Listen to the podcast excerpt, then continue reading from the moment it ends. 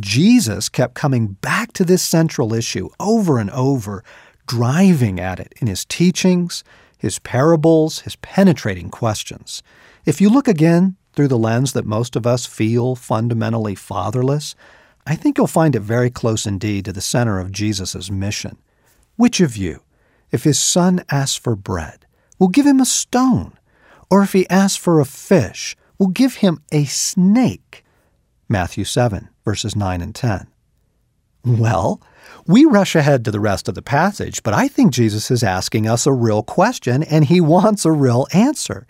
I expect he paused here, his penetrating, compassionate eyes scanning the listeners before him. Well, I hesitate.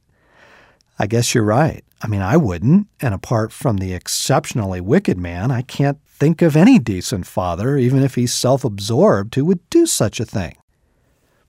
Jesus continues If you then, though you are evil, know how to give good gifts to your children, how much more will your Father in heaven give good gifts to those who ask him?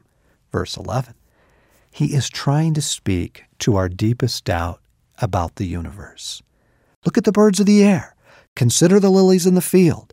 Are you not much more valuable to your true Father than they? Matthew 6, 26 and 28.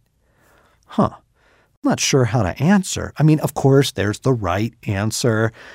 And then there is the wound in our hearts toward fatherhood, and there is also the way our lives have gone.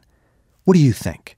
If a man owns a hundred sheep and one of them wanders away, will he not leave the 99 on the hills and go to look for the one that wandered off?